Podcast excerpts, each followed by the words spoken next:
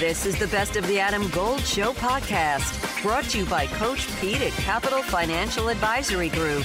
Visit us at capitalfinancialusa.com. We are deep into the playoffs in the NFL. We are also deep into the coaching search carousel. It just keeps spinning.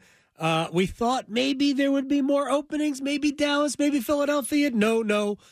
Maybe Buffalo? Probably not. I mean, they've been in the playoffs so many years, and Sean McDermott did a great job, but man, Bill Belichick's still sitting out there. Brooke Pryor covers the Steelers, also covers the NFL, and is our friend. Uh, she joins us on the Adam Gold Show at BE Pryor on Twitter. Let's talk about the games first of all. Um, how much of the and it's not really criticism of Josh Allen, but just really criticism of those last two plays, I guess that we're uh, that we're dealing with. How much is that in your mind unfair, and how much is hey, it's fair to say that they needed better out of those two plays? I think it's absolutely fair to say they needed better out of those two plays. To me, I keep going back to this roots in a coaching issue more than a quarterback issue. I know that Sean McDermott has gotten them to the playoffs a number of times. They've won games in the playoffs while he's been there, but this just seems to be like the monkey on his back that he can't get off beating the Chiefs or, you know, advancing to a Super Bowl. Um, I know that the Bills obviously were a flawed team in the playoffs. They had so many defensive injuries. Yeah. Um, but the the to me it's it's the pacing of the last couple plays in that game. I mean, I felt like they were playing not to lose as much as they. I felt like they were playing not to lose more than they were playing to win. Um, it felt like they were. I, I don't know. It, it felt like they were a kind of assumed like, oh yeah, no, of course we're going to get that field goal, and um, well, they got mm-hmm. the field goal, but they did not make it. Um, they're playing to tie. And I also feel like I go back to the fake punt that they tried to run with Damar Hamlin. What in the world are you doing?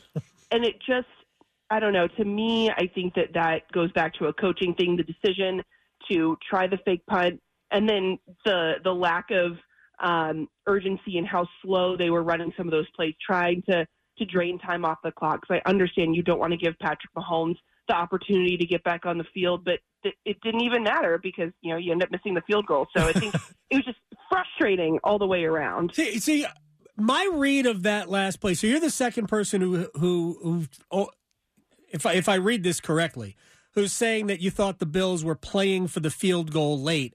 I actually thought they were trying to score a touchdown with because they, they only had they were at the 27 yard line with full two minutes left. It would be pretty silly, I think, to play for a field goal at that point, knowing that you could win the game uh, right there. But I thought they were trying to score a touchdown with uh, w- w- by leaving no t- and leave no time on the clock for Mahomes, which they've tried with 13 seconds and that didn't work.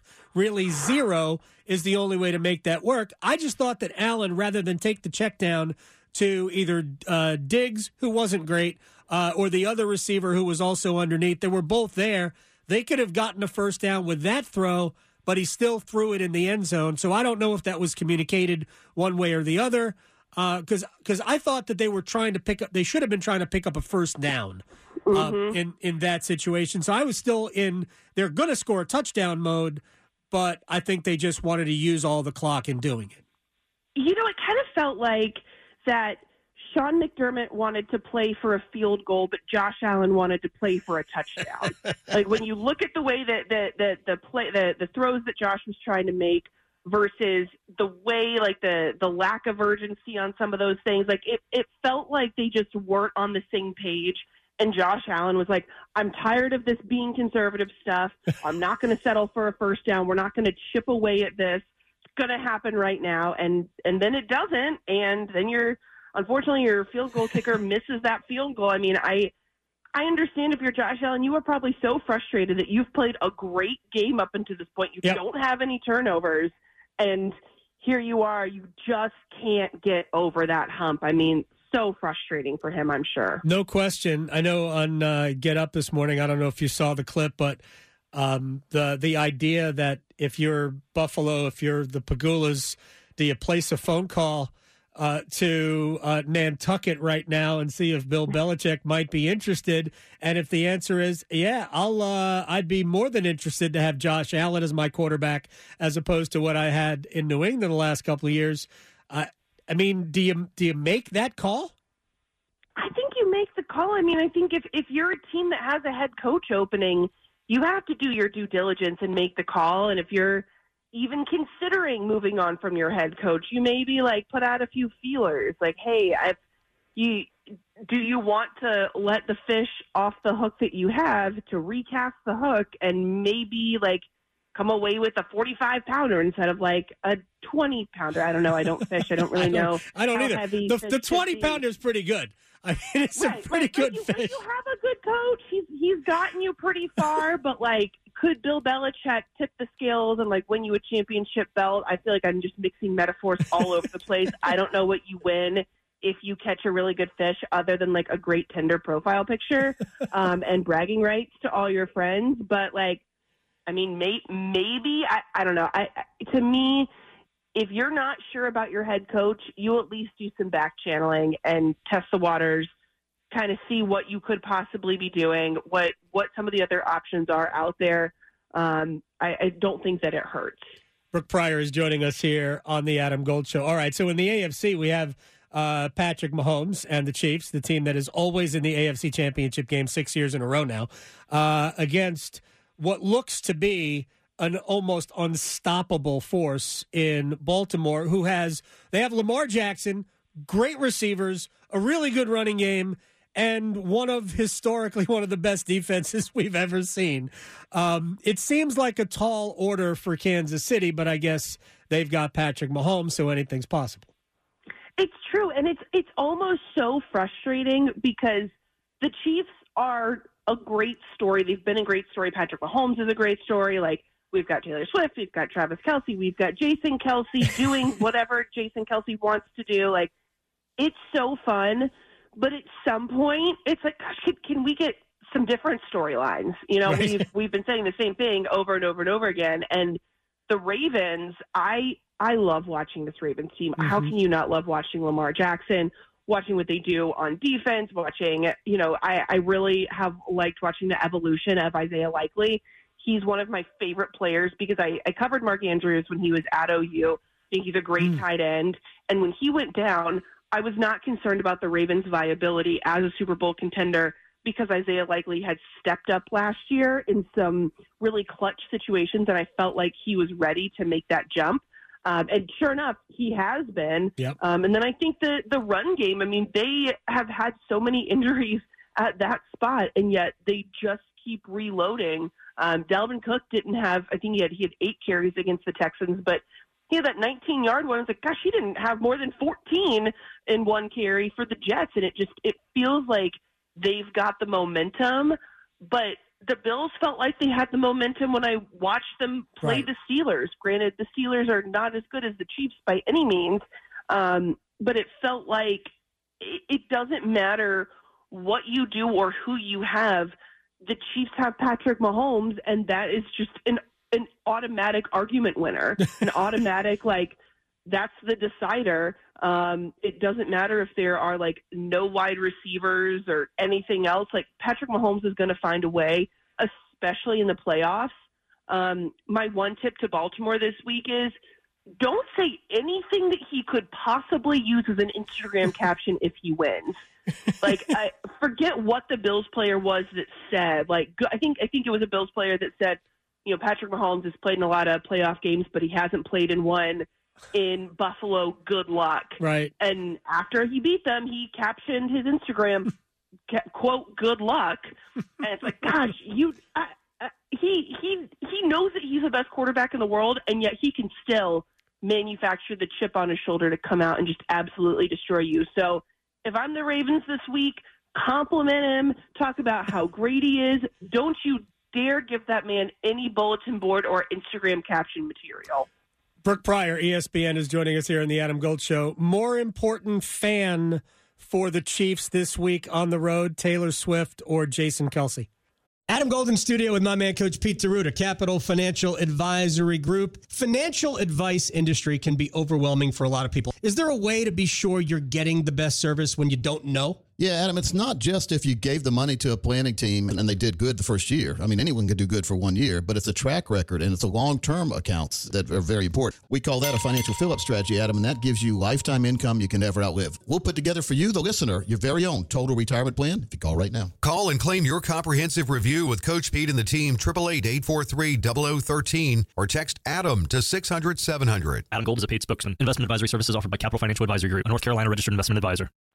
Oh, that's so tough. Yeah. You know what? I, I say this as I'm quite literally wearing a Taylor Swift Eras Tour, the navy crew neck right now as I talk to you. So I am a Swifty. However, sure. I really love the Jason Kelce coverage. Yep. Like I, I love Jason Kelce's presence. I love Kylie Kelce. Like he is just so fun. And seeing him just like hop out of the suite get in the stands with the fans, lift the little girl up to show Taylor Swift the poster. Like, he's the comic relief I feel like I need. and like, we all need like a little bit of levity for all of the Brads and Chads that are so upset about this Taylor Swift shot. Like, yes. the shots of her celebrating with Jason in the back, shirtless, chugging a beer. That's what I want out of out of the the the reaction shots in the suite. Give me both but make sure that like for every Taylor Swift shot, we're getting one of Jason Kelce just being an absolute bro. Yeah, you know it's it's funny. All the people who are so mad that the, at the Taylor Swift camera shots, they can they can kind of rest easy that we're going to get Jason Kelce shots as much. He is uh, incredibly entertaining. Let me go to the San the San Francisco Detroit game. Uh, I thought Green Bay was the better team, really, for three plus quarters, and they really let you to bring back your fishing metaphor. They let that one off the hook in the last ten minutes of that game. Unfortunately for them, uh, but maybe that's what San Francisco needs to get all the way through. How do you see that game? Yeah, I do. I think that, that San Francisco needed that wake up call. Um, I'm not sure what Deebo Samuel's status is going to be for that game. I think they said it's, it's not a fracture, right? Which is good news because I think the thing that makes the 49ers so dangerous is having all of the weapons that they have at their disposal. It's really hard for a defense to to to take one away when you've got like a Medusa type of of offense where you know you cut a snake off. There's 15 other ones that you got to yeah. deal with. It's like a Hydra. Um, I think that I, gosh, I really like the Lions though. Like they feel like a, a team of destiny mm. to me. Um, that was so hard watching both a, the 49ers Packers game. That to me, that's the that is what I want out of every playoff game. It yeah. was so close. I think if you're a Packers fan, you come out of that feeling like the Packers are much farther ahead in this rebuild than they should be. Like they have mm-hmm. really hit on something in Jordan Love. That last pick was just oh, it hurt my soul. Um, but it kind yeah. of felt like, well, this is appropriate. This is, I should have guessed that this was going to happen. Um, but I think you come out of that game feeling much better about the Packers' trajectory than the 49ers, at least in terms of, of looking forward at, at you know, the 49ers are still a very, very, very good team. They are obviously still alive in the playoffs, but the hope of the Packers and what their ceiling could be leaves me really excited. And then when I watch the Bucs Lions game, I kind of feel the same way about the Bucs that I did with the Packers. Not quite as optimistic, but I look at the way that Baker Mayfield has rebuilt himself, mm-hmm. and I am so excited to see what he does in 2024. Um, I thought for a long time that I didn't like Baker going number one overall to Cleveland because he's a guy he needs to have people count him out. When you're drafted number one overall, no one is counting you out. The NFL is quite literally saying, You're the best there is. We believe in you. Like, you might have some doubters, like, Oh, this guy shouldn't have gone number one overall, but it's still hard to really manufacture that argument. But man, when you're cut by the Carolina Panthers, people really are counting you out. Like, that's. you don't have to do a lot of legwork there, a lot of a lot of emotional manipulation to get yourself fired up. And so to see him play the way that he played, I thought he played a really good game against the Lions. But like I said earlier, the Lions are a team of destiny. To me, it feels like Their defense is playing so well. The Jared Goff renaissance is Mm-hmm. fun to watch. Jahmyr Gibbs is playing great. I I just really like the scrappiness of this Lions team. They are such a reflection of their head coach, and that I don't know. It feels like we're going into like the Disney movie finale scene, even though this isn't even the Super Bowl. But it feels like the Lions going up against the 49ers is like the the 49ers are going to be the heavy favorite, the decorated like Yep. everybody expects them to win, and the Lions are this scrappy underdog team that's somehow gonna pull off the the magical upset. You know, I. I, I'm getting chills talking about it, um, and I'm not a Lions fan. I just love a good underdog story. So, to me, the Lions are, are the best story in the playoffs right now. Yep, there it, it it's going to be an absolute blast. Brooke Pryor at BE Pryor from ESPN. She covers the Steelers. We didn't even talk Steelers. Next time we'll talk Steelers. Uh, appreciate your time. And I didn't if I had known that you were going to be wearing a Taylor Swift New Eras Tour uh, navy crew neck, uh, we would have demanded to do this on video. Uh, so Oh, we could have talked about that. Next time uh, we'll do that. I appreciate your time.